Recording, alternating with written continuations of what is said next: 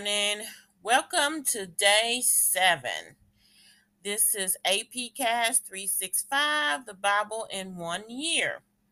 I am Anita, and I am very, very happy you decided to join in today's reading.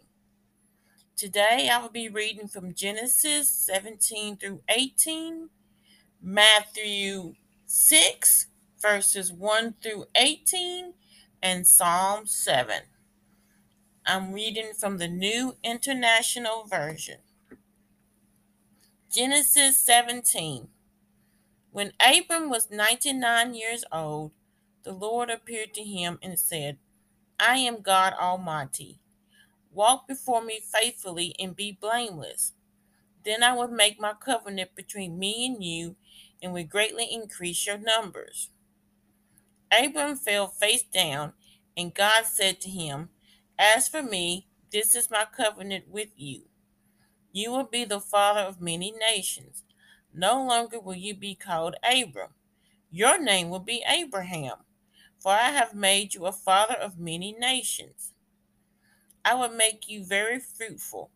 I will make nations of you, and kings will come from you. I will establish my covenant as an everlasting covenant between me and you and your descendants after you for the generations to come, to be your God and the God of your descendants after you. The whole land of Canaan, where you now reside as a foreigner, I will give as an everlasting possession to you and your descendants after you, and I will be their God. Then God said to Abraham, As for you, you must keep my covenant, you and your descendants after you, for the generations to come. This is my covenant with you and your descendants after you. The covenant you are to keep. Every male among you should be circumcised. You are to undergo circumcision, and it will be the sign of the covenant between me and you. For the generations to come, every male among you who is eight days old must be circumcised, including those born in your household and bought with money from a foreigner. Those who are not your offspring, whether born in your household or bought with your money, they must be circumcised. My covenant in your flesh is to be an everlasting covenant. Any uncircumcised male who has not been circumcised in the flesh will be cut off from his people. He has broken my covenant. God also said to Abraham, As for Sarai, your wife, you are no longer to call her Sarai, for her name will be Sarah. I will bless her and will surely surely give you a son by her. I will bless her so that she will be the mother of nations. Kings of peoples will come from her. Abraham fell face down. He laughed and said to himself, Will a son be born to a man a hundred years old? Will Sarah bear a child at the age of ninety? And Abraham said to God, If only Ishmael might live under your blessing. Then God said, Yes, but your wife Sarah will bear you a son, and you will call him Isaac. I will establish my covenant with him as an everlasting covenant for his descendants after him. And as for Ishmael, I have heard you. I will surely bless him. I will make him fruitful and will greatly increase his numbers. He will be the father of twelve rulers and I will make him into a great nation. But my covenant I will establish with Isaac, whom Sarah will bear to you by this time next year. When he had finished speaking with Abraham, God went up from him. On that very day, Abraham took his son Ishmael and all those born in his household and brought with his money every male in his household and circumcised them, as God told him. Abraham was 99 years old when he was circumcised, and his son Ishmael was 13. Abraham and his son Ishmael were both circumcised on that very day. And every male in Abraham's household, including those born in his household or bought from a foreigner, was circumcised with him. Genesis 18. The Lord appeared to Abraham near the great trees of Mamre, while he was sitting at the entrance to his tent in the heat of the day. Abraham looked up and saw three men standing nearby. When he saw them, he hurried from the entrance of his tent to meet them and bowed low to the ground. He said, If I have found favor in your eyes, my Lord, do not pass your servant by. Let a little water be brought, and then you may all wash your feet and rest under this tree. Let me get you something to eat so you can be refreshed and then go on your way, now that you have come to your servant. Very well, they answered. Do as you say. So Abraham hurried into the tent to Sarah. Quick, he said, get three seahs of the finest flour and knead it and make some bread. Then he ran to the herd and selected a choice, tender calf and gave it to his servant, who hurried to prepare it. He then brought some curds and milk and the calf that had been prepared, and set these before them. While they ate, he stood near them under a tree. Where is your wife Sarah? They asked him. There in the tent, he said. Then one of them said, I will surely return to you about this time next year, and Sarah, your wife, will have a son. Now Sarah was listening at the entrance of to the tent, which was behind him. Abraham and Sarah were already very old, and Sarah was past the age of childbearing.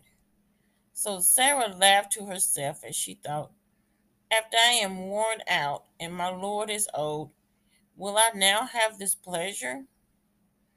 Then the Lord said to Abraham, Why did Sarah laugh and say, Will I really have a child now that I am old? Is anything too hard for the Lord? I will return to you at the appointed time next year, and Sarah will have a son. Sarah was afraid, so she lied and said, I did not laugh. But he said, Yes, you did laugh. When the men got up to leave, they looked down towards Sodom, and Abraham walked along with them to see them on their way. Then the Lord said, Shall I hide from Abraham what I'm about to do? Abraham will surely become a great and powerful nation, and all nations on earth will be blessed through him. For I have chosen him, so that he will direct his children and his household after him to keep the way of the Lord by doing what is right and just, so that the Lord will bring about for Abraham what he has promised him. Then the Lord said, The outcry against Sodom and Gomorrah is so great and their sin so grievous that I will go down and see if what they have done is as bad as the outcry that has reached me. If not, I would know. The men turned away and went towards Sodom, but Abraham remained standing before the Lord. Then Abraham approached him and said, Will you sweep away the righteous with the wicked? What if there are 50 righteous people in the city? Will you really sweep it away and not spare the place for the sake of the 50 righteous people in it? Far be it from you to do such a thing, to kill the righteous with the wicked, treating the righteous and the wicked alike. Far be it from you. Would not the judge of all the earth do right? The Lord said, If I find fifty righteous people in the city of Sodom, I will spare the whole place for their sake. Then Abraham spoke up again. Now that I have been so bold as to speak to the Lord, though I am nothing but dust and ashes, what if the number of the righteous is five less than fifty? Will you destroy the whole city for lack of five people? If I find 45 there, he said, I will not destroy it. Once again, he spoke to him. What if only 40 are found there? He said, For the sake of 40, I would not do it. Then he said, May the Lord not be angry, let me speak. What if only 30 can be, can be found there? He answered, I will not do it if I find 30 there. Abraham said, Now that I have been so bold as to speak to the Lord, what if only 20 can be found there? He said, For the sake of 20, I will not destroy it. Then he said, May the Lord not be angry, but let me speak just once more. What if only 10 can be found there? He said, For the sake of 10, I would not destroy it. When the Lord had finished speaking with Abraham, he left, and Abraham returned home.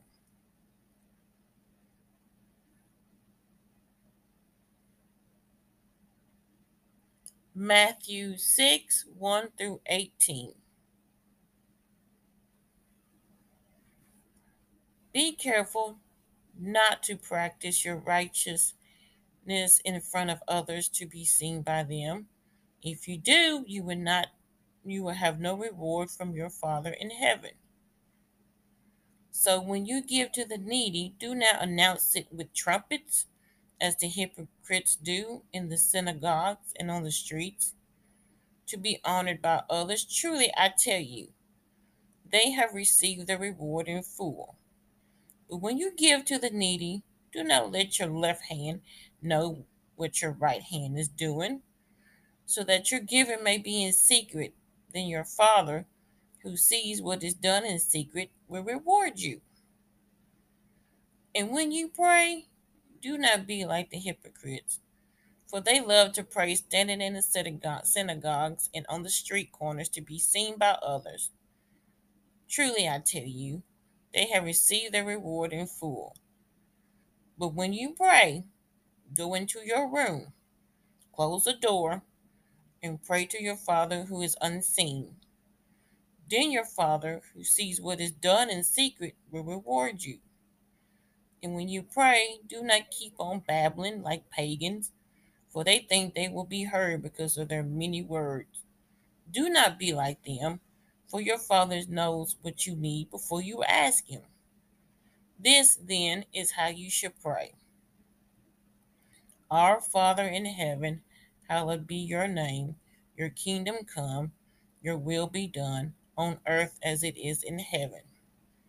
Give us today our daily bread, and forgive us our debts, as we also have forgiven our debtors. And lead us not into temptation, but deliver us from the evil one. For if you forgive other people when they sin against you, your heavenly Father will also forgive you. But if you do not forgive others their sins, your Father will not forgive your sins.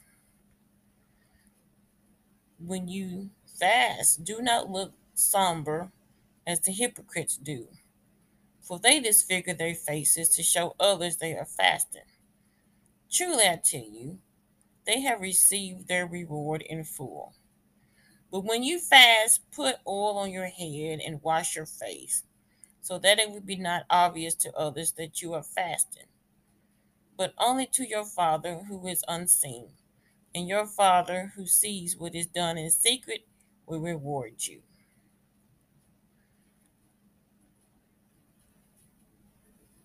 Psalm 7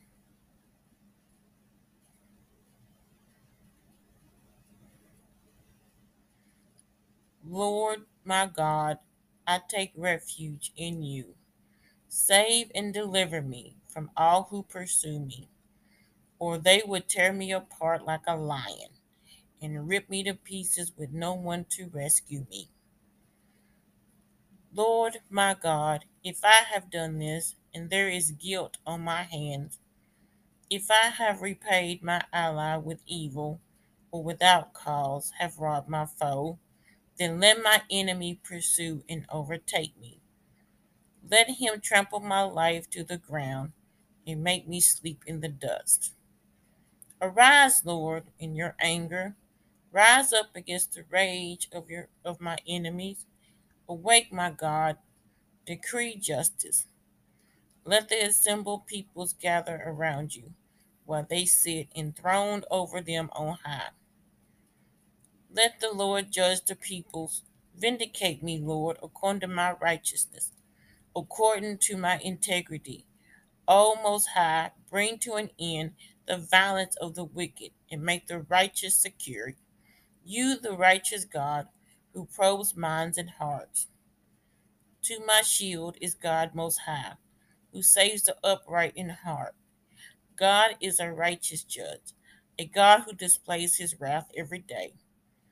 If he does not relent, he will sharpen his sword.